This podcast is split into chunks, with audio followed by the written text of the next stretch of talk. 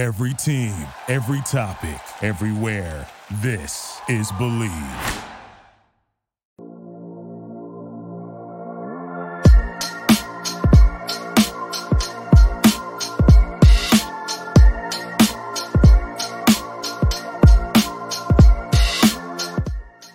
Ah, welcome to On My Block podcast and Green Bay Packer podcast, along with my good friend and teammate Mike Wall. Uh, I'm your host, Ahman Green. How you everybody doing? How you doing, Mike? Brother, I'm doing well, man. Good to good to hear your voice. I know, I know. I clicked it on the right time to get this thing Yes, sir. smoking and running down the line. We got a good show ahead of ahead of uh, I say today for everyone to listen in. We got some good questions that my man Mike has come up with, good topics to talk about. But before we go on that, I'll get into this read. Our uh, Bet Online is our sponsor. So our partners at Bet Online continue to be the number one source for all your betting needs and sports information. Find all the latest sports developments, including updated odds on the NBA and NHL playoffs, which is about to start up. You got the does NHL have playoff uh, play-in rounds, or is it just just the NBA? No, no. Only the NBA could even think of something. So it's the. We'll get into that later. It's the Yeah. dumbest thing. God, it's so stupid. Right, right. So with that, you got Major League Baseball has just started. You got Ohtani balling out, hitting home runs, striking people out. He is doing his thing. And uh I don't know if did you see the I know you watch UFC. Did you see the little Oh. the taunting of uh the fight this weekend? I can't remember the names, but I remember the one guy who won who previously lost to him. His son, Style better, man. He's the guy. He's the. He's the, he's it. Like he's right, He's, his son at the last loss mocked him, so he mocked back to the son. Something that I can see So, you doing. did you, did you did you see when? Yes. So the, the history. Yes. Okay, so Yes, that was I saw like, it. you. They were teenagers. It was I mean, classic. it was a long. It was a long time ago. right. They probably weren't teenagers, but they, you know, they're in like the old, you know, like the, the four or five boxing ring. They weren't in probably. UFC octagon. That was phenomenal, though. Yeah, the kid when he did it, he looked like he was like six. Now he's like 12 or 13 or 14, 15. He started crying. I just don't know if. I'd be mocking the kid. I, everybody's different. I Everybody's just don't know if I'd be like I'm mocking. Like if I if I just knocked a, a grown ass man out, I don't know if I'm like going over to the kid. Yeah, I'm not going. I already like, did know, the whatever job. you know. Right, whatever he did. Right. Yeah, So I'm not. on, yeah, man, I'm. Not. I'm not going to walk down that aisle either. But I just thought it was interesting. So fights and even next season's NFL future. So BetOnline is our continued source for all your sports uh, wagering needs, include live betting and your favorite Vegas casinos and poker games. So call to action here. Let's go. It's super easy to get started. So head to the website today or use your mobile device. Join and use our promo code BLEAV to receive your 50% welcome bonus on your deposit. And so bet online, Mike, where the game starts. So Yes, sir. we got a lot of good good stuff, Packer stuff, around the league stuff. Get off my line. It's all super topics that we got to hit. So I'll hand it off back to you, buddy. A- AG, there's just you know, there we're in this like holding pattern right now. You're three weeks before the draft. There's Mhm. the, the the waves of free agency have kind of come and gone. We have some Odell Beckham Jr. news, which is a little bit interesting. We'll talk about it because I think Yeah. it's a bigger Lamar Pax- uh, Lamar Jackson question. But I just wanted to talk about historically one of the biggest developmental opportunities is between year one and year two. Right? When you're talking about pro guys, you you be talking about college kids, really anything. But year one and year two, it's like you get into the you're institutionalized into what it means to be a professional player, a college player, yes. and and, Yeah. and some kids can just go right. Like maybe you were just like who just go, but some kids, you know, most athletes have to like, okay, I got this figured out. I got my feet wet. Yeah. Now I'm going to put it in, and I'm going to go into overdrive that next year. And so I just wanted to think about guys this year, and we're just talking about draft picks. We have enough. We have enough of draft picks just to talk about those guys. Who do you think is going to make the biggest jump on the Packers from year one to year two? We could. I don't want to put Keisean Nixon in there, but we could. But Yeah, let's just talk could. about the draft pick. So I'll, I'll I'll I'll read these guys off to you. okay. All right, before just to, so we can remind the listeners, we got first round, we got Quay Walker and Devonte Wyatt. Second round, we got Christian Watson. Third round, we got Sean Rhyan, the offensive lineman at UCLA. Fourth round, Romeo Doubs. Uh, fourth round, also Zach Tom. Then we got uh, fifth round, Kingsley Enagbare. And then three picks in, in the seventh. Tariq Carpenter, safety, Jonathan Ford, interior defensive lineman, and Rasheed Walker, offensive tackle. Sorry, four, and Samori Toure, wide receiver, who actually saw some action last Yeah. year. So Go big of red. those of those guys, tell me what you think. Tell me what you think. Um, right now, the first one that pops off the page, he was the first one to do a lot of stuff, even in preseason, was Romeo Doubs. I Mhm. liked him from the start watching this film. I could just see he was that guy that when he comes into the building, he is focusing. His focus is, I say, undisturbed. He's they are working, running his routes, learning the little the nuances of being a wide receiver and knowing how to beat guys in front of him. I mean, I watched him in training camp practice uh, beat um, uh, what's his name? Uh, Stokes, uh, Eric So and and Jaire Alexander in in a pass drill in um like a red zone pass uh, competition drill, uh, not competition but a drill, and to have that happen in practice with veteran against veteran uh, DBs is huge for a wide receiver because as we know, we played with a lot of wide receivers, really good ones too. It's all about their confidence. If they had confidence, they were going to win.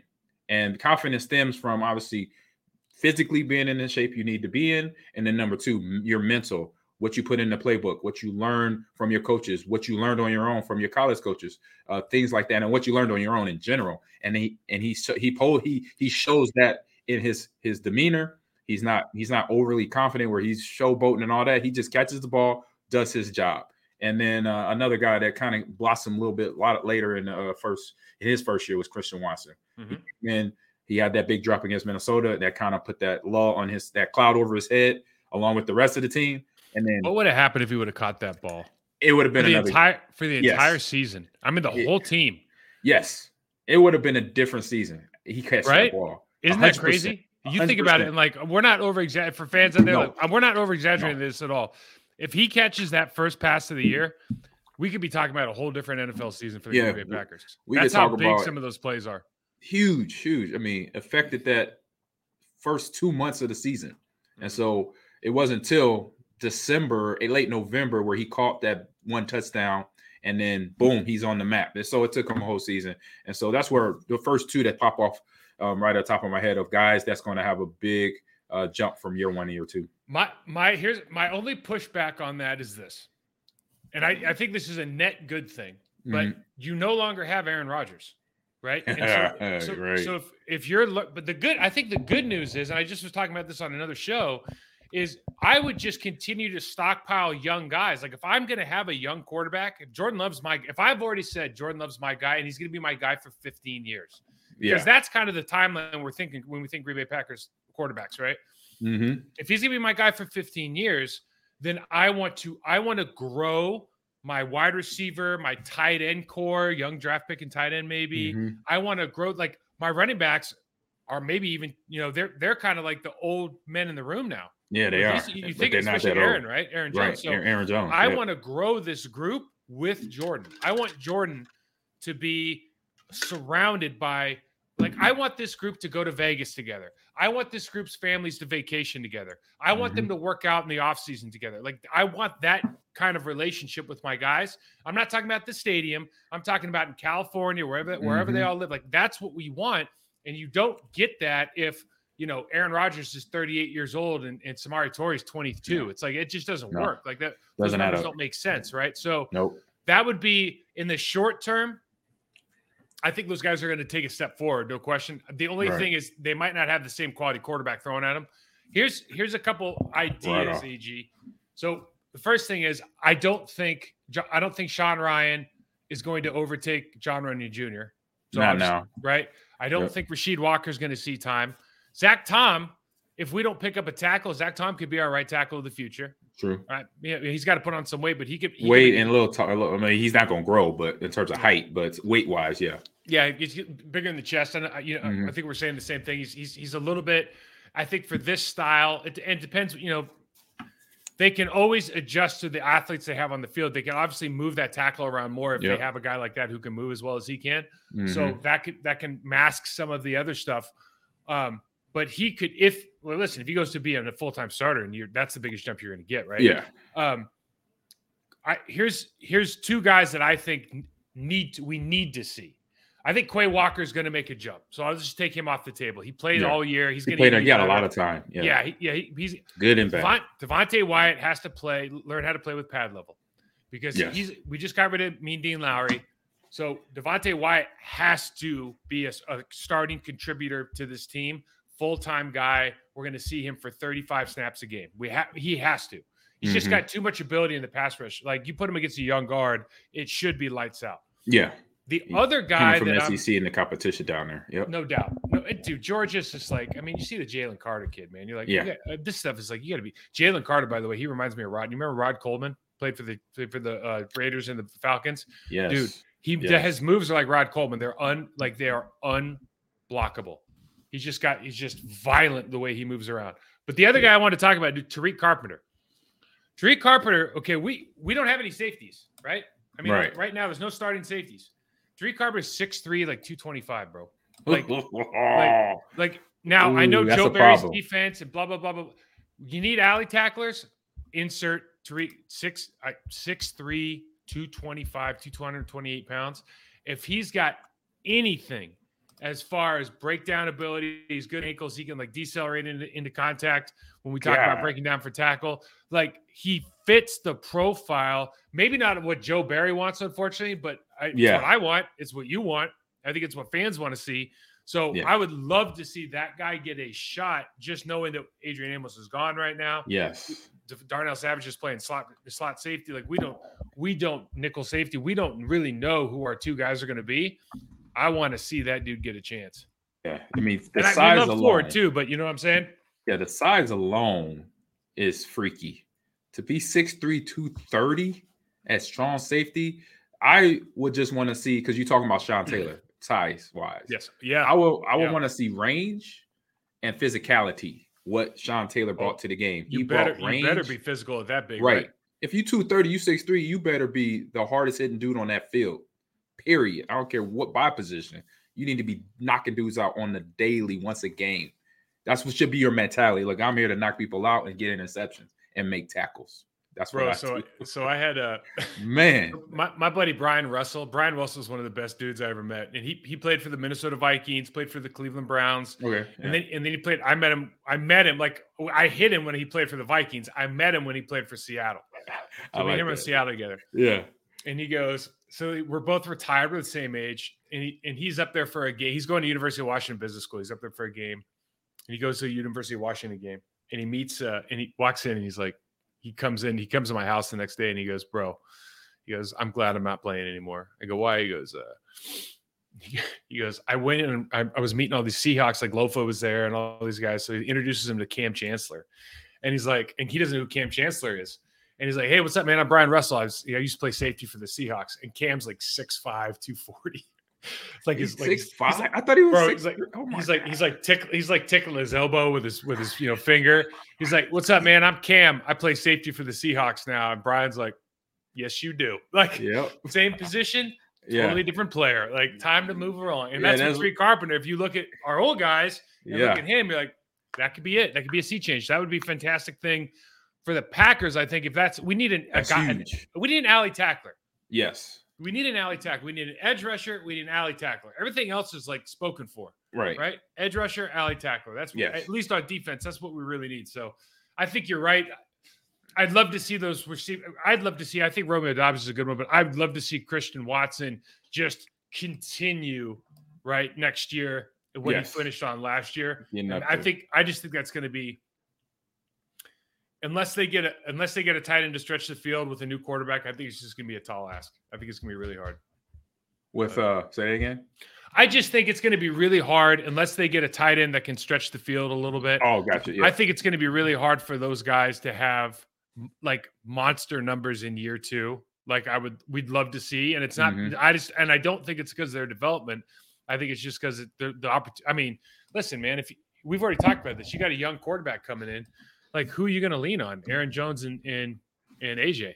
Yeah, you have to, um, because that's where, they, they, like you mentioned, they're the elder statesmen, which they're not that old, but they are, uh, because they put the work in and they've had the the best stats out of any core so far, um, and consistency. I'll say Yeah. consistency is the biggest thing. They're the is on the offense. I mean, let's just call it what it is. It right? is. That's facts. That's just straight up facts right now. Speak, speaking of young quarterbacks, Bryce Young, there's this huge like draft debate, and I think this is this is like one of the few ones that I'm actually interested in. Right. Bryce Young, C.J. Stroud, Anthony Richardson, like what? How do you think about drafting? Right? Do you Anthony Richardson, the Florida kid, is like unbelievable, Eye candy wise. Oh my god! But you, you could fall in and and the his presence in interviews, the way he talks about yes, the game, he's carrying himself very well. I love everything about that kid. I, I mean, you look at some advanced stats, you watch some tape on him, Mhm. the drop passes. I don't see any reason not to draft him one, to be honest with you. Because again, I just look at it like, dude, you really think you're like one one quarterback away from going to the Super Bowl, or are you trying to get like the best guy for the next 10 years? But Bryce Young is the consensus most ready guy. AG, he is. It's let's forget about how tall he is. He weighs like 175 pounds wet, dude. Like he, he he's They're like giving him Snoop- 20 pounds on the on yeah, the he's like Snoop, he's like Snoop Dogg, man. You know what I mean? So it's like, Yeah. it's, Hey, do you, that is it does skinny. it matter? Like, do you think it matters? No, hundred percent. I mean, I've been playing football obviously since I was six, five, six years old. Size does not matter. Doesn't Bro, matter. Okay, AG, tell me one quarterback who's that small. Uh, Russell Wilson, Michael Vick. Michael Russell, Vick shorter Russell. Wilson's over 200 pounds. Mike Mike Mike Vick was Mike Vick was six six two two oh No, no, he was not Oh, six bro. two. No, I stood in him next to him in a Pro Bowl huddle. I Oh, was taller right. than You're- him. Mike Vick. So Mike Vick's six foot tall, but like no, it's- he it's- he I- he was looking up to me, Listen, He I was was, in looking up to me, NFC bro. South, bro. He, bro. I, you, you weren't standing I with know, me. I, I know. I remember him and Steve Smith got into it. And I was like, oh, Steve's almost as tall as he is. Like I thought it was funny, but but but Mike, okay, this kid is he's put on some weight, Yeah. but he but it's he's small. Russell Wilson is not small. Russell Wilson is short. Yeah, he's not solid. small, He's he got a little bit thicker. Yes. right. Like Ky- Kyler, even Kyler, I was like maybe Kyler Murray, but Kyler Murray looks physically looks, and he's been hurt, but he Yeah. physically looks bigger than this kid. Correct. So uh, he's not taller than him. Do you, do you, well, yeah, so, but, but I don't think the height's important. Like, I don't think he's going to have a problem getting rid of the Well, ball. Well, that's what they bring up all the time. They I always think what they, up, Go the height. They always bring up the height because that was a thing when Russell came out. Could he But see I think- over the offensive line? And I'm like, wait a minute, you got Drew Brees who's barely six feet. oh, Maybe that. yeah, Maybe right. that. I'm And then Michael you. Vick, like I mentioned. And so that's just something for people like McShay, Mm-hmm. uh, Mel Kiper to bring up to make uh, points when they're talking on their show. That's it. Because You don't think, but you don't think the size, like, I, I'm with you on the height, but Okay, I do, okay. I do think Weight having a, wise. s- I think I've having a small frame, being like a, a maybe bone density isn't as as grand as your yours or mine. right. I th- I would be personally nervous, and like if I'm putting my GM hat on, it Right. it does bother me that this this kid looks physically so small because like Lamar Jackson is an absolute specimen. He's been hurt in the pocket twice in the last two years. Right. And so, yeah, to Europe. So thinking like that, putting my GM, GM hat on, I always think like this. And I watched him, you know, top, seen a ton of highlights on him. He's been in big games, a lot of great competition Mhm. to know he's smart enough to get out of harm's way. And so that in would- college. in, in co- right, right, right, in college. So I would have assumed, Mhm. and also with my coaching staff, be like, hey, let's teach this kid, make sure he continues that. He's an escape artist. He knows how to get the harms, get out of harm's way. He knows how to get the ball out sooner than later. You know, if he's going to throw it out of bounds, if he's not throwing it to a receiver, at least throw it out of bounds, but throw it out of bounds soon enough where you're not getting that excess contact that you don't need. Because sometimes guys wait and wait and wait and throw it out of bounds, and boom, they're throwing it just as they're getting hit. That's the that's what I mean by avoiding hits, Mhm. knowing when to slide, get out of bounds, stuff like that. Conscious being uh, as a quarterback, being conscious of that. And you see quarterbacks through the years, some are really good at it, some you know lack that. I remember RG when Robert Griffin III was playing, he was somebody that he tried to be tough it out. And we saw how long he lasts. He was a, he would have been a great quarterback still playing today if he knew how to slide and get out of bounds and not take those hits even after the injuries where he should have stuck to, you know what, I need to heal up and not try to prove anything to anybody else. Just you got the talent, but just uh don't don't let it get run out because of injuries. Okay, so you got your first pick in the draft, Carolina Panthers. Offensive lines on improved. Campy's over there coaching them up. They Mhm. drafted Ickey Ekwonu first round last year. Big. They have a receiving core. They have running backs. They have a great Mhm. defense. They. Yeah. What do you need? I need a quarterback. Okay. Yes. I got Bryce Young last year, 60 almost 65% completion percentage, threw for 3,300 yards. I got CJ Stroud, 6'2, 220, 215, Big, big 66 completion percentage, 3,700 yards.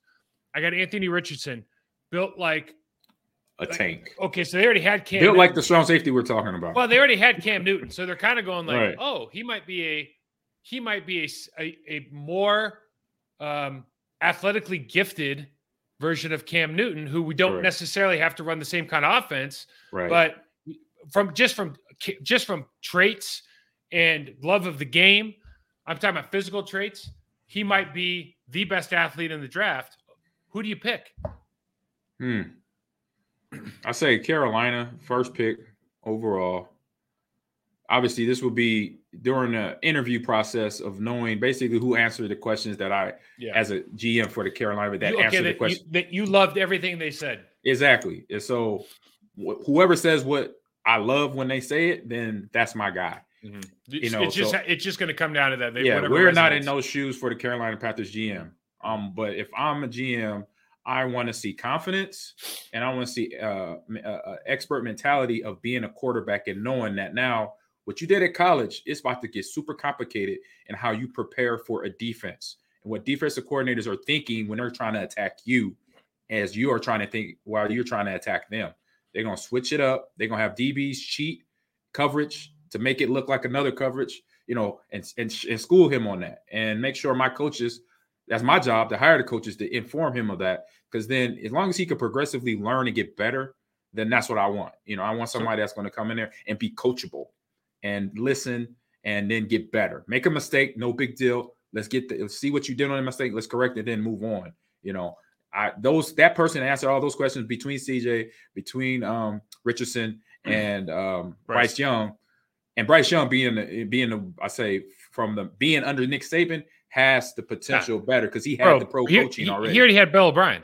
I mean, Right, and Bill O'Brien, right? what, right. what, what you're talking about right now, like I'll just tell you, right, like Bryce Young is going to win that discussion every time. correct. Ju- Just Mhm. just based on if you're if you're basing it on the process he's already been able to go through at Alabama Mhm. and what he knows right now, he's got to be higher than those other two. I mean, Yeah. just and and every everything points to that, right? The way he carries himself, the way he talks about it, the way that people are, or I should say, the way that people are talking about his interview process. correct. But I I just And you can say the same for CJ Stroud. Charlie Day at Ohio State, Yeah, same but- program. You know, Mhm. they learned. I mean, some of their coaches were back and forth between Bama and Ohio State, so kind of I'm same. just talking about cut from the feedback same from. I'm just talking Right. about feedback from people that have, have already interviewed him, right? That's Right. like that just that's what keeps coming back. I just Right. I have a really hard time. Like I have I have a supreme confidence in my ability to develop talent. So I have a really hard time letting Anthony Richardson walk. I just have I because I because I I, No. I already go with the Yes. running game with the with the offensive line that we have with the tight ends that we like. I can already envision how we're going to run this, and he is just. I just don't think the defenses in the National Football League have figured out a guy like Anthony Richardson yet. Like we're going to talk No. about Lamar Jackson for, in a while, but the the reason that the reason that they fired Greg Roman is because like Greg Roman like drank too much of the uh, uh, of the Kool Aid, right? Like he went too far and stopped Yeah. developing the passing game. But but Right. that thought process of it. like we're what's eleven? It's true eleven on eleven. Like I just don't think defenses can account for that yet. I think since Kaepernick came in the league, the, the game changed. Mhm. And sure, they've made some adjustments, but a, a true guy who can throw it and run it at that level, and that when we say throw it, dude, that guy can throw it 80 yards, no problem. Oh yeah, I've like- seen it. Like, and he can run a four four. I mean, he's they, he's unguardable in, in a defense. So I give I. I don't think they're going to lose either way. It'll be interesting No. to see what happens. I do think, honestly, if you put Anthony Anthony Richardson in the right in the wrong coaching staff, he could flounder for years. I don't think which happens a lot. Right. And just like just like I, I don't want to compare the personalities of Bryce Young and um and the kid from Kyler CJ Murray, but Oh, I want but I, but from a talent standpoint, escapability, arm strength, they have a lot of physical characteristics that are similar, and you can see um, with Kliff Kingsbury, they've had just volatile success. I think a lot of that's on Kyler Murray.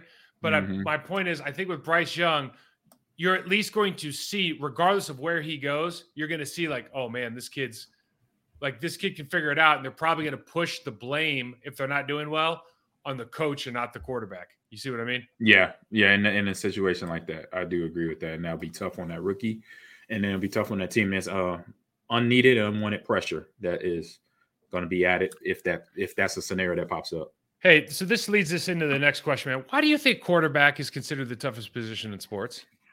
I Um, because they don't get it. Like I, you and I have to fight somebody. I got to Yeah. fight somebody every play. Like what the hell?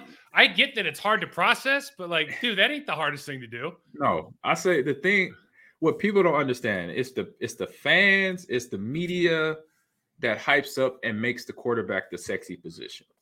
You know, from the time I was little, I remember watching movies, football movies where the quarterback was the golden man. He could do no harm. He had the beautiful wife or beautiful girlfriend. He gets everything.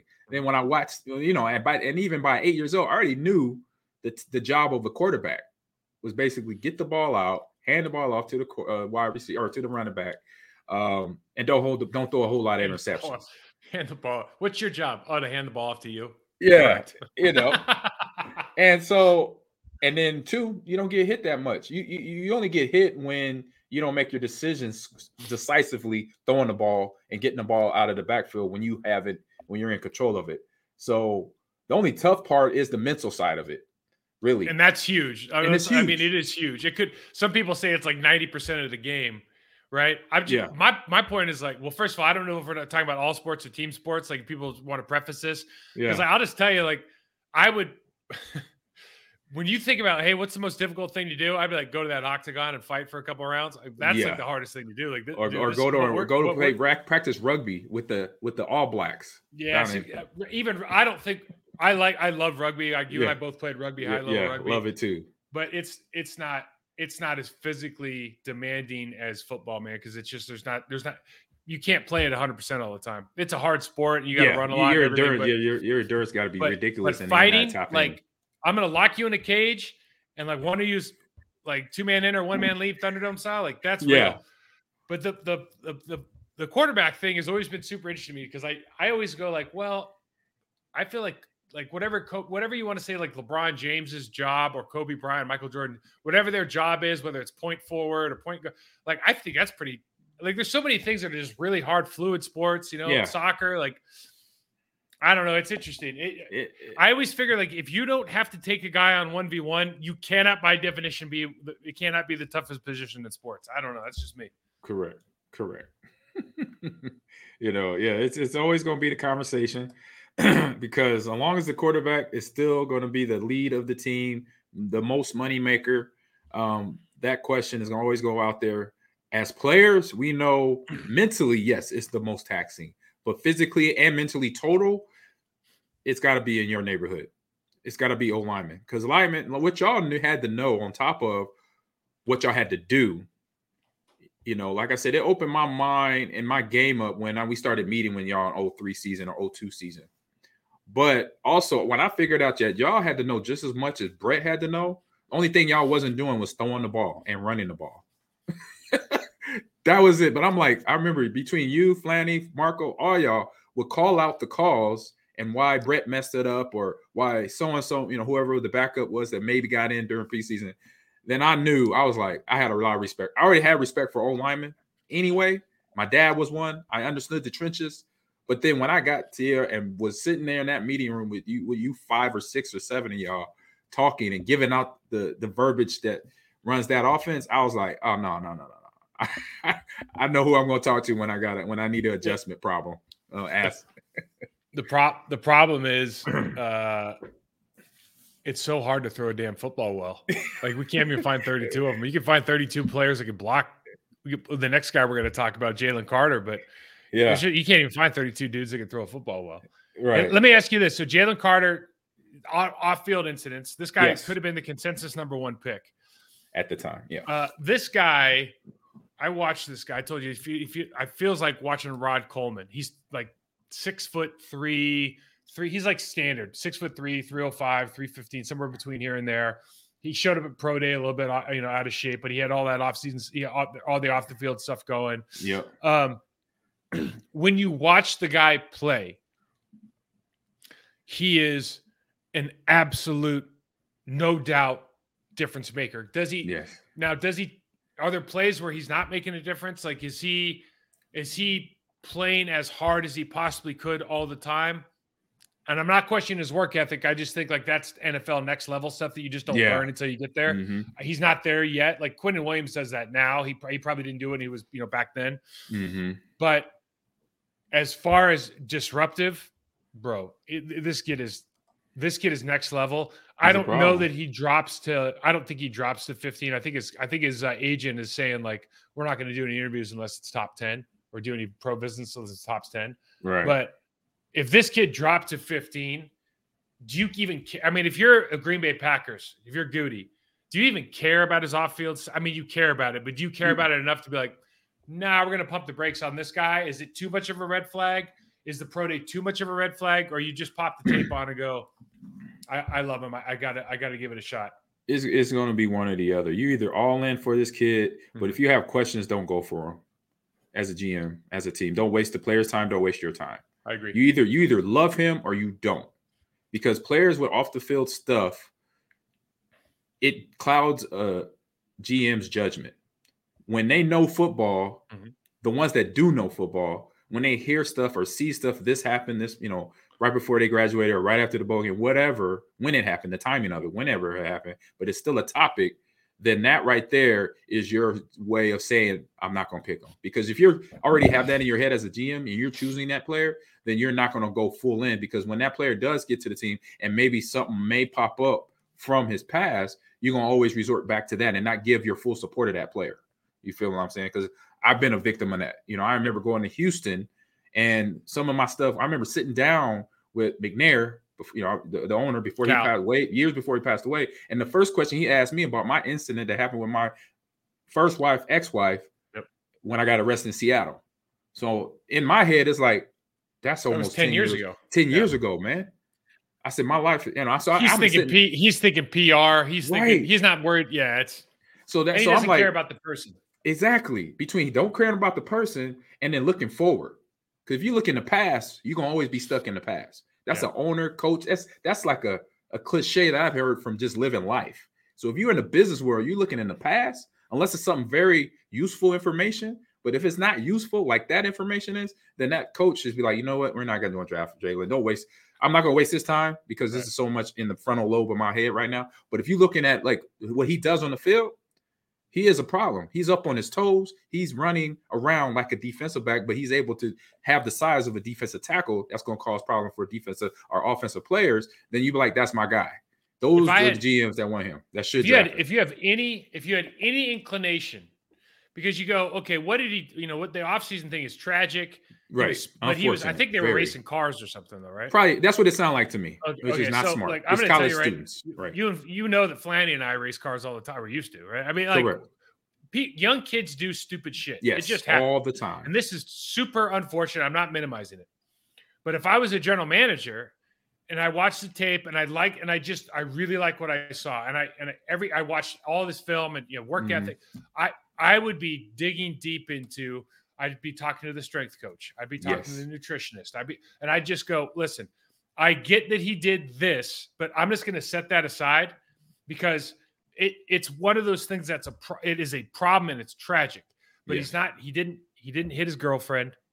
Right. Right. He's like, there's other things that when I look at way worse. Yeah. When I, other, when I look at other things, there could be some other things that might be more of a red flag. And I always think of it this way, like, what do I really care about? Well, does he is this indicative of him loving football or not? You know what I mean? Right. Like I want to know work ethic wise, is there anything that I'm going to pull from this incident with all this other information that makes me go, you know what? I'm just going to wipe my hands of it, or is is it turn out that like, hey man, he's a team captain, he's a leader in his room, he's like right. he's a great room Find guy. that he's, stuff out first. He's everything you want. Oh, and he had this like he made a mistake. Right. You see what I mean? Because then, then it's like it's a, to me it's a no brainer because he's got ridiculous talent. Yeah, the talent is there, and like you said, you alleviate asking those questions. Uh, if it's those other questions to make sure we're dealing with the we know what type of person and then what type of athlete in the locker room we're dealing with. Let me ask you this. You. When you you were in this business for a while with with the with the D one mm-hmm. the, the, the strength conditioning facility. Right now, what do you think about when you think about off-season programs mm-hmm. and you think about let's just talk about not the Packers, but just talk about football players. Yeah. What what in in March? Let's say the season preseason is going to start in July. You're talking about March, April, May, June. You have you have so much quality time. Mm-hmm. What was your favorite way? Like, did you like? I'm a big conjugate guy, which means that everyone. I'm going to switch up my. I'm going to have like kind of a core way I do business, but I'm going to switch up my lifts all the time. So I was like kind of a hybrid Westside Barbell, but I'm gonna have a I'm gonna have a speed day, I'm gonna have a power day, but it's a lot more dynamic movement, obviously a lot more Mhm. cleans, med ball tosses. But I'm gonna switch conjugate, meaning like I'm not gonna bench press every week. I don't care about that necessarily. I'm just trying to be like an overall athlete. Yeah. What was the kind of way that you like to train? Um, kind of like similar to what you just mentioned about yourself. I I, I switched things up. I remember one year off season, I worked on my endurance a little bit more, did a lot of speed endurance training. If it, if it was on or spin, like Mhm. actually on a bike, a spin bi- bike in Mhm. class, or just the way I ran on the track, just working on three hundred, running three hundreds and, and doing the best four hundred I could run down to the two hundreds a little bit more faster. In the weight room, um, I come I had come from a a, you know a great background in weight training at the University of Nebraska. So I took some of those little traits that Boyd Epley had basically thrown at us and put us through a gauntlet. So I would take the circuit training that we did. I would take the powerlifting that we did with hang clean and squat and deadlift and intertwine from either moving them with free bar or moving them with dumbbells or even kettlebells just to get different modalities down. Because I knew as an overall athlete, you got to be able to do this. I should be able to do this with my body and size and weight, you know, in terms of flexibility, in terms of speed, in terms of strength.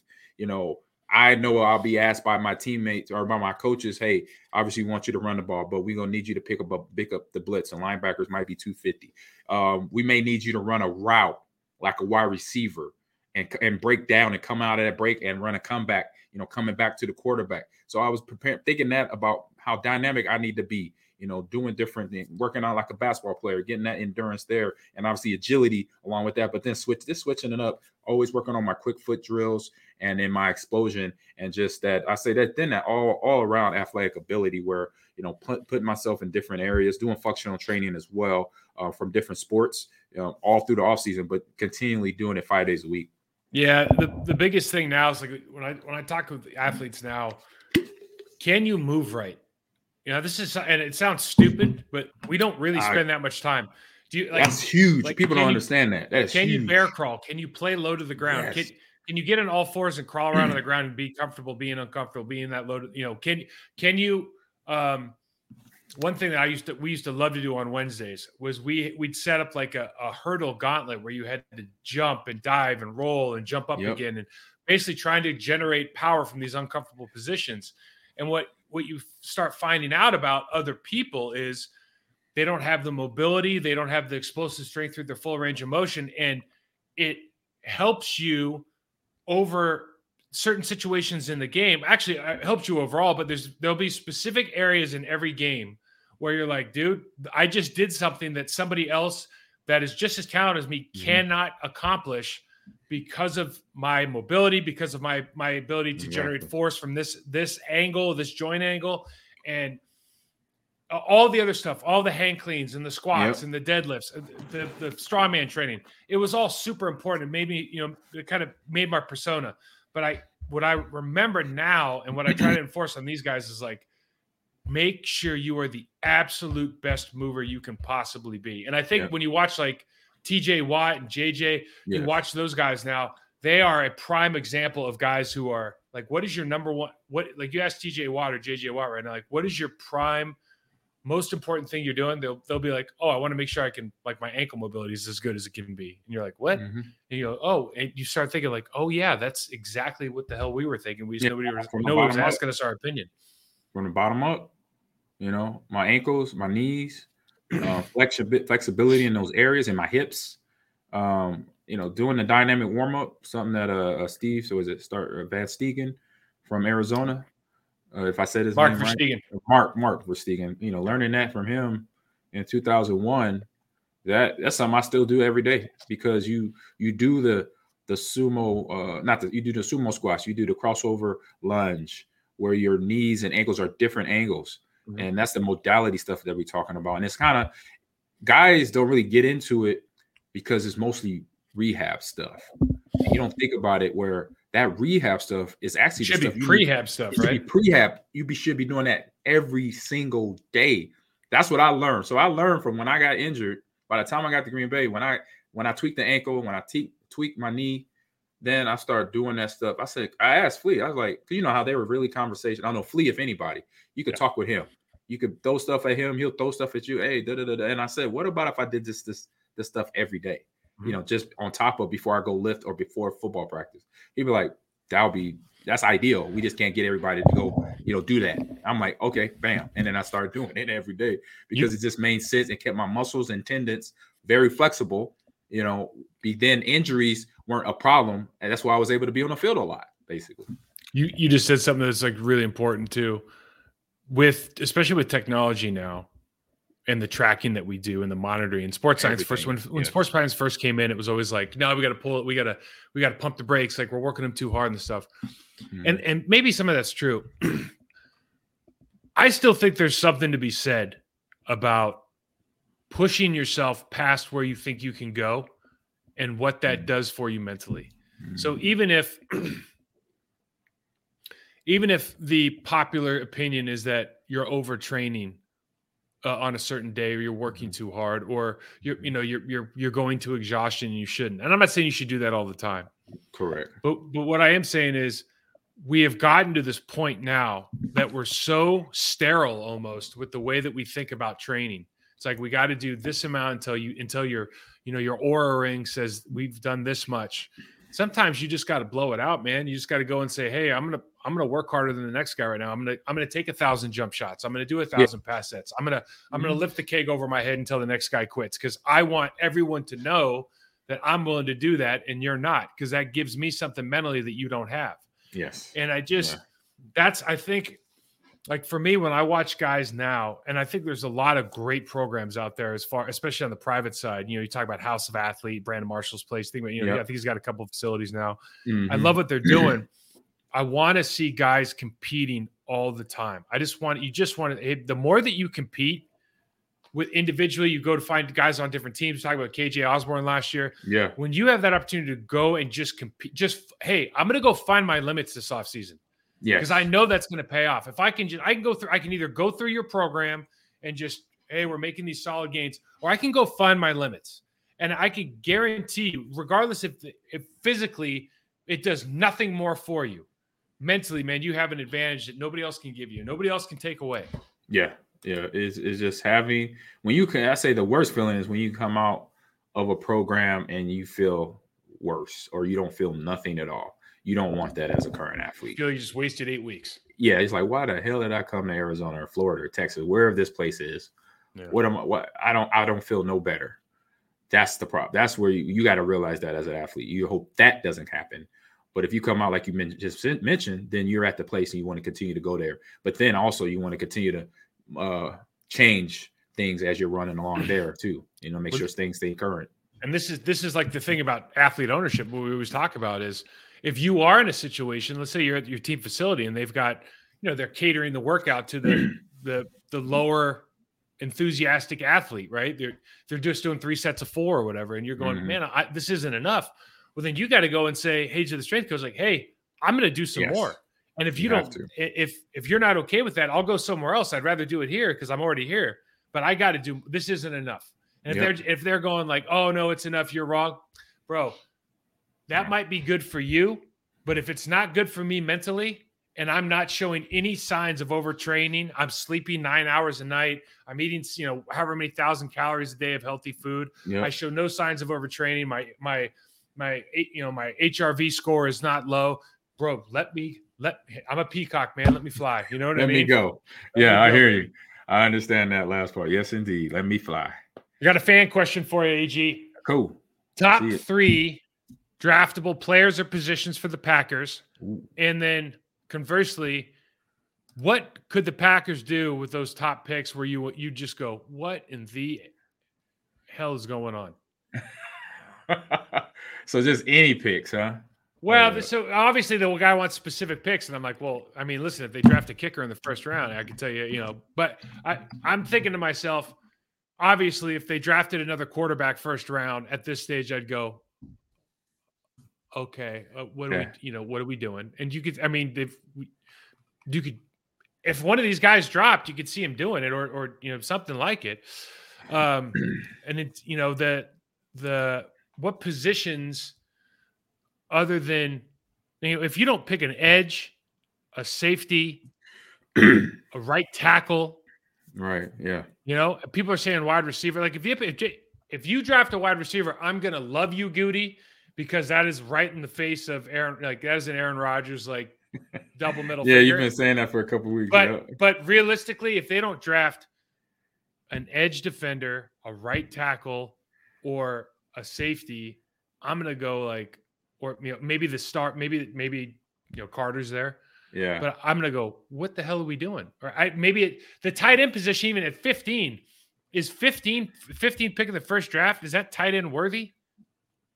Yeah. Is it? I would say. I would say if it's a badass tight end, if, they, Dude, if you got to be any- pretty okay. So you got to be it- pretty freaking good. Remember, the last tight end we drafted is Bubba, and Bubba was Bubba was a great player, right? He was a badass. Yeah. He could block But- very well. but okay, you he was a he was a unique he was unique, right? Mm. Yeah, he was u- unique. well, I was. There's I not that say many. There's not that many first round Tight ends in the last ten years that you're just Yeah. like, oh yeah, Travis Kelce, George Kittle, those guys aren't first round picks. they weren't first round draft picks. Let's just be real. They weren't. So I say later in the draft, but first I say for what they needed that first 15 pick, I'm I'm 100 percent on board. It's always. I mean, that's something I learned right away as a player to uh, inventory up your inventory at the edge position, at the O line position is always priority in the NFL. If you don't have the best blockers and the best the best um Say defenders that's coming off the ground, you know, have they got their hands Philly in the Eagles, ground? man. If you don't have those best in those areas on both sides of the ball, then uh, and you have a 15 pick where there's a lot of edge rushers, you know, guys coming, you know, from the college level that are been doing big things. You got uh I'm looking at one. Shit, Right Myles. now. If Myles Murphy's there, he's a no brainer. Yeah, you got Carter. If, if he's there, uh, another guy, uh, Tyree Wilson out of Texas Tech. Ty- Tyree there. Wilson's a stand. Tyree Wilson's a six foot five stand up defensive, de- like stand up outside linebacker, rush edge guy. Yeah. and he is he is I don't know if I'd take him over Myles Murphy or or Right. maybe even out over the Van Ness kid at, at Iowa, but he's certainly in he's he's one of those guys where you look at and you just think like, oh, he reminds me of any of those Chandler Jones type guys from the Patriots back in the day. Where like, God, these guys are huge, man. Willie McGinest, you know, all those six foot five monsters. Yeah. So you want to you want to gloss up that defensive front, the offensive front with that 15 pick. Um, like going wide receiver is like you said, just be a shot, but it wouldn't be something that they would necessarily need right now. That's more of a want than a need. The needs are in that front interior because why? You got Jordan Love, that's going to be your guy.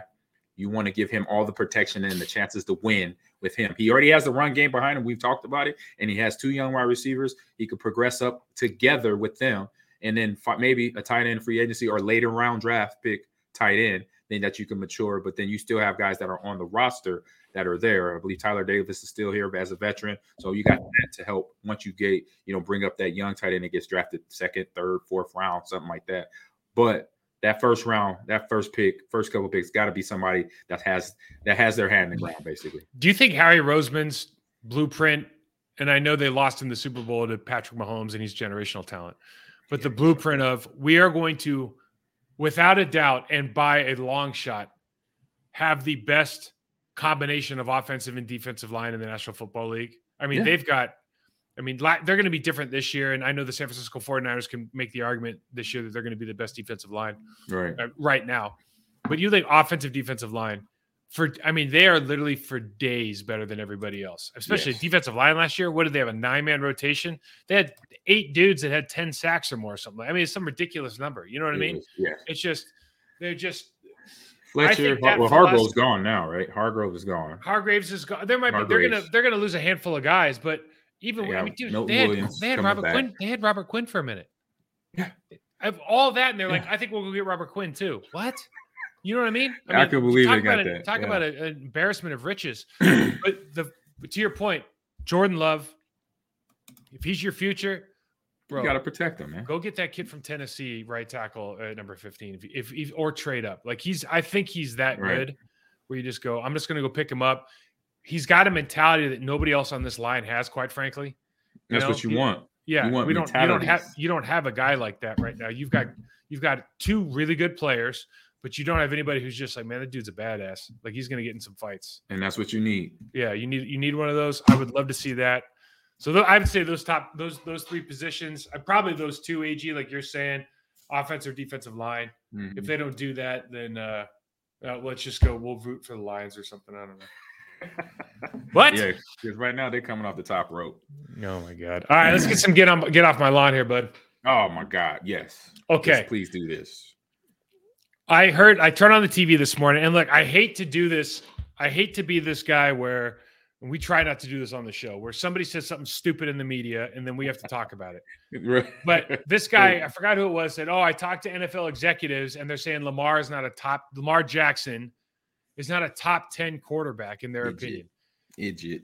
This has to be the biggest subterfuge, collusion, BS. That like, are you 100%. kidding me? How could No. you not be top top ten? No. I mean, He he's a top. Is he a top? If he's healthy, is he a top three? Yes, Probably. probably. A- After last year, is he a top? I don't know, six or seven at worst. At worst. At yes. worst. I mean, you At Pat worst. Mahomes, Aaron Rodgers, Joe Burrow. Now you, oh, Allen, Herbert. Ja- I mean, Jackson's won an MVP. He win. All he does is win. Yes. Th- Here's what's okay. So I started thinking about this, right? Because I'm like, okay, they fire Greg Roman, and they're like, Greg, the offense, the offense, and they brought in Paul Johnson, my old head football coach, to, to teach him some option stuff, right? To like, Oh, yeah, from Navy. to make it to make this a Lamar Jackson offense. Nobody said he couldn't throw the football. In fact, after his first year, and they're like, "Oh, I got to throw the ball better," he turned around and threw the ball. I mean, his improvement from year whatever year one to year two, year two was ridiculous. And he came out and said, like, I made it the point to throw the ball better. Here's where it is. They're the ones who got rid of a sophisticated offense. They don't have good wide receivers. They, I mean, it's it's insane to me. So I, I went and looked at Greg. Here, this is interesting. I'm not knocking Greg Roman at all because I think he was asked to do a job and he did the job as best he could. hmm So Greg Roman started in, in Carolina as a defensive quality control guy. Then he was assistant strength conditioning, offensive quality control. He made it up to offensive line coach, assistant offensive line coach, tight ends, quarterbacks, assistant offensive line coach. Then he he was an assistant offensive line coach for the Ravens. And then in 2011, so I think he went to college. Then he came back. He was offensive coordinator for the Niners and the Bills, assistant uh or tight ends, tight ends, and then he's been coordinator. I, I bring this up because I'm looking at this. I'm looking at his past, and he's he's kind of he's coached tight ends, he's coached quarterbacks, he's coached offensive line. hmm Everything that I guess everything that he's coached suggests that he was the right guy for the job, considering what they were trying to accomplish. And they're Right. probably and they're probably right for going to find somebody else. But one, it was interesting that he went from assistant offensive line to offensive coordinator. Now I'm looking at it again. There was a gap because he went to college. I should have Right. figured that out. But but the but the other part about uh, this whole thing is like Lamar Jackson's 25 years old, Yeah, go on. And they just 26. 26. 26, and they just signed OBJ for 15 a year, Yep. which means which means to me like the Ravens know he's he's coming back. They know right? something. I mean, like Yeah. they know- they got to know something. I hope, and OBJ is the first. He is the he's the number one wide receiver on that team now. They don't have a Yes. number one, right? No. So they have him and Mark Andrews running Yep. backs. You know, and Mark Andrews going to be a target, though. they have a legitimate offense now with OBJ. If OBJ is at all healthy, if he's ninety percent of what he was, they have a legitimate offense now. Yes. But you, but you have to put this guy like the only thing that's scarier to me. The only thing that's scarier than Lamar Jackson running the Ravens' old offense is Lamar Jackson running a regular offense where he has scramble ability. like Right. that's actually way scarier to me. You know what I mean? Because like I think he, And that's why I play with Ravens on Madden. I give people that issue. yeah, I decide to run the ball, it's a problem, you know. Um, I mean, it, it is it's definitely I 100% agree with you with collusion, with you have a top 10 quarterback that's just sitting unrestricted. He does have an offer from the Ravens, but you don't nobody's not even knocking on the door. You know, they're not even doing they're doing nothing. I just want to bring up some more comparisons. Mm-hmm. All right, you got a guy that was drafted same year as him, Kirk Cousins. From 61 starts, Lamar 45 and 16, Kirk Cousins 30, 20, 27, and 32, and two. All right. Kirk Uh, Cousins isn't even in the same stratosphere as Lamar. I know, but they but just look, I'm just looking, I'm not Yeah. comparing them in terms of who's better. just I'm numbers, comparing them on numbers and who's getting paid salary. what Yeah, salary. Because Kirk Cousins has right now to this day $231 million guaranteed that he's earned. but you would say that Kirk Cousins has manipulated. He and I'm not like not in a negative way, Not a negative way. He just but he has he manipulated mark the cap right system. Right. He manipulated the cap system better than anybody in the history of the National Him and his agent, yes. Right. I mean, they absolutely did. And he had- did. he got a guaranteed 90 over three. I mean, he's done everything.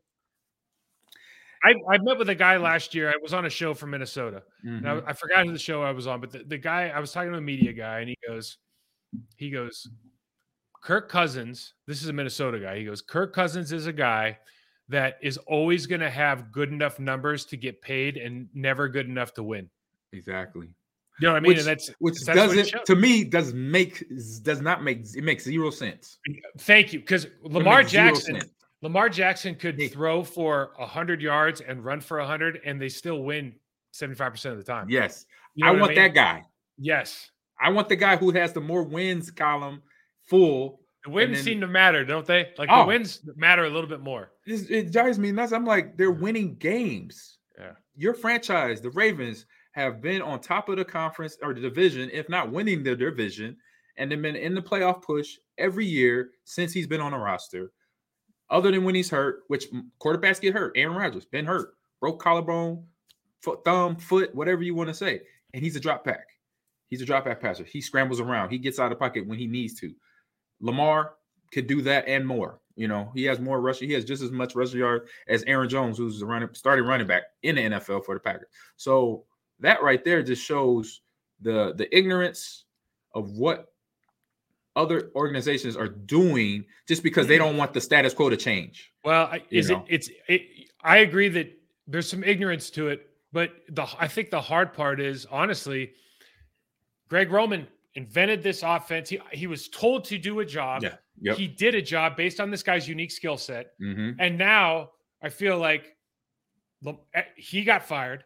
I think Lamar Jackson is, quite frankly, I think he's suffering because he was put, he was told to do a job in an offense that displayed how unique he is, Yeah. but also other teams don't want to, other teams can't just go, oh, well, we're going to institute an offense. And I think his point is like, you don't have to institute anything. I can run it. I did you I not see me at anything. Louis? Did you see me at Right. Louisville? I can, I can, I know how to play pro style. I can do whatever you want. yeah. They, they, they made a decision to do this, and now I like. I feel like he's suffering a little bit because I think an owner is going, "Well, do I got to revamp my whole offense now? I got to go get this guy. I got to get a blocking tight. You know, I got to, yeah. I got to get two, three running backs. Blah blah blah. I don't need to wide receivers anymore. Gotta- You just go, no, no, no, no, no. That's not it. That's not what. That's not the problem. Right. But you, you, it's so easy to pitch. It's so easy to look at Kirk Cousins and go, I know I can put Kirk Cousins in this offense. He can run it. And Lamar Jackson, undeservedly so, but because of the unique style of their offense, I would imagine that there are probably ignorant people out there going, well, I don't know if he can run the kind of offense that my fans want to see or whatever it is. and then Right? that's I why mean- you're a losing organization. No, no, th- and that's No, why no, people no. get fired. Right, that's why they get fired. You're No, I'm agreeing right. with you. I'm hundred that's percent, yeah. hundred percent. You're absolutely right. If you All think right. that way as an owner GM, then yeah, that's why your team is not winning. that's why that's why these dudes keep getting fired. But Exactly. it keep, but it the the nothing ever. The only thing that's what constant is that is that the way that these guys usually you say the only thing that constant is change. The only thing that's constant in National Football League is how hard it is to change your mindset. Hundred percent. AG, let's skip this one. Okay. Uh, are you actually? All right. So I'm, I'm I'm listening to this game. My daughter plays in the state I'm about to say you you want to hit this one. You state- you a parent in this area right now. state, state semifinals. Okay. Okay. and um, you're listening to the game on a on a TV, and there, there's you know there, it's like it's very very poorly shot and everything, but you hear parents talking trash to the other team in soccer, and I'm like, No. high school. I'm trying. So I was trying to figure out at what what is an age appropriate age when when fans because at this point the fans are parents to All right. talk trash to the opposing team. I was like, it's not five. No. I feel like when I was in high school, I know when I was playing ball in high school, I I would get because I would start talking back to parents, Right. So I know they were talking trash, but I just can't remember when that crossover was because like now it's like my daughter's age. She's a junior in high school. I'm like, I'm like, parents are talking trash to soccer players. Like soccer players ain't trying to talk to you on side. This ain't basketball. This ain't an interactive Right. sport. You know what I mean? things are changing as we Yeah, talking right. about with other stuff. That's what it is. It's just I think the world uh, in the parenting world and just in the world in general, you have the part of where you what you see on the screen here. If it's social media on your phone, if you're watching the news or all the, the hundred thousand talk shows like our show that are out there, and you get the people that they believe that has a little bit of credibility saying things that they think is okay uh to do or they just forgot for a second because they're supporting their their son or daughter in a game and don't realize where you at. Stay Yeah. in your lane. Shut your mouth because you might get kicked out of the game because that, i know for for uh little league that's what the rule at our field is. And a lot of parents as we know nothing against them but they maybe played sports or not sports so they don't understand that whole arena as a player as a coach to deal with all that and then you're you're adding on more drama and suspense or whatever and then you're you're maybe most likely embarrassing your kid because everybody knows that's your mom or dad yelling at the other player on the team which is There's goal. gamesmanship. There's gamesmanship of like even over celebrating Yes. the good that your kids are doing yes versus like talking trash to A 14 kid. year old to a 12 year old. You're like, dude, what? man you got you got a 401k and you're talking to a kid that's just trying to kick a goal That should be a t-shirt. right I got a four you you got a 401k and you talking trash to a 12 year old. right like come on people do be, you could be better You So your be boy LeBron is playing uh, the Timberwolves in a play-in game. Yeah I don't know if you saw LeBron crowned himself last night after being. Oh like a- no, I did not see that. So he Oh, another just- another young adult is crowning himself as the greatest of all time or something. What's Yeah. up? Uh, Oh. So so the Wolf Timberwolves. So there's two things. Rudy Gobert punched a guy last night. at Timberwolves. I saw that. I saw But, that. so, but then Jaden McDaniels, who I don't even know who he is, but the dude walks. He apparently he plays. He was he- with the Lakers. He's now with them. He That's right. So, yep. but now he's not with anybody because Oh. he went inside. He was pissed off after. the Oh yeah, game. he punched the wall. he punched the wall and broke his hand. It broke his own hand. Yes, I saw that too. Now I'm going to tell you right now. This happened to a friend of mine. This happened to a teammate of mine in high school. Oh okay.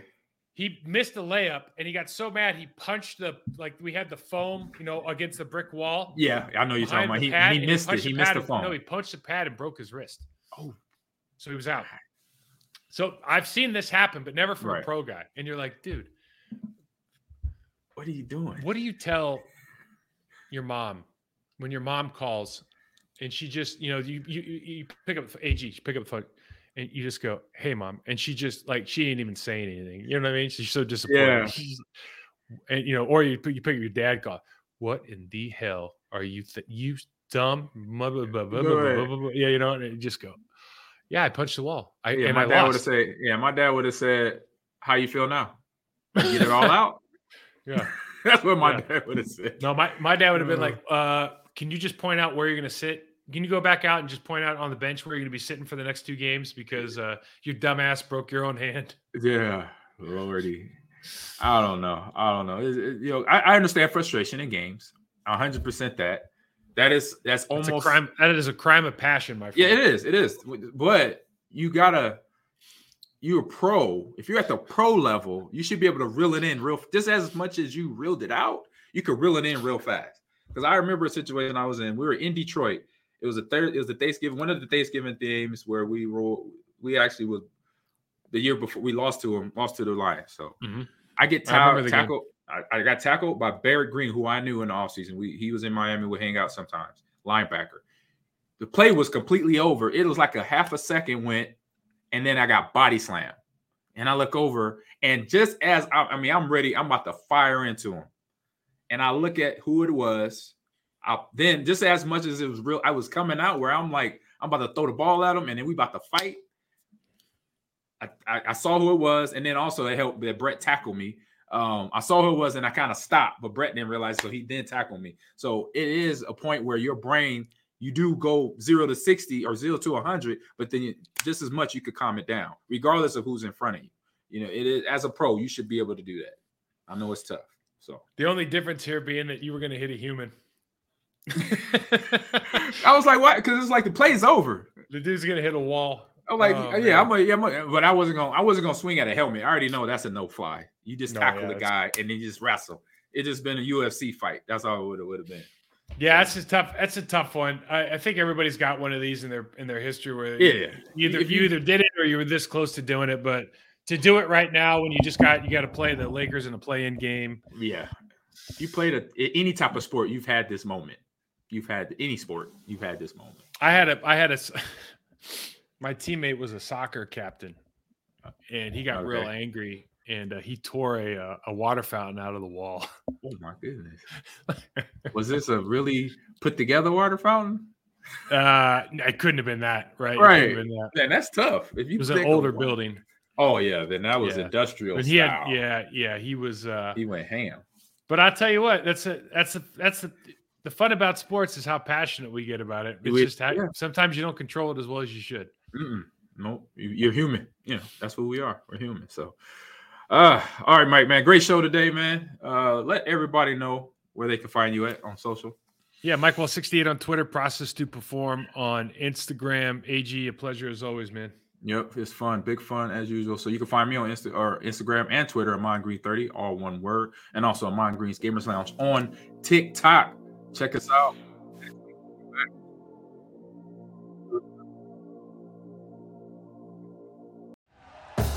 Thank you for listening to Bleav. You can show support to your host by subscribing to the show and giving us a five star rating on your preferred platform. Check us out at Bleav.com and search for B L E A V on YouTube. Mike Rowe here with a radical idea. If you want to see more companies make more things in this country, buy more things from more companies who make things in this country. I refer in this case to the incredible t shirts, sweatshirts, blue jeans, and more made by my friends at American Giant. Everything American Giant makes is made in the United States. And right now, you can take 20% off your first order at american-giant.com slash Mike. That's american-giant.com slash Mike.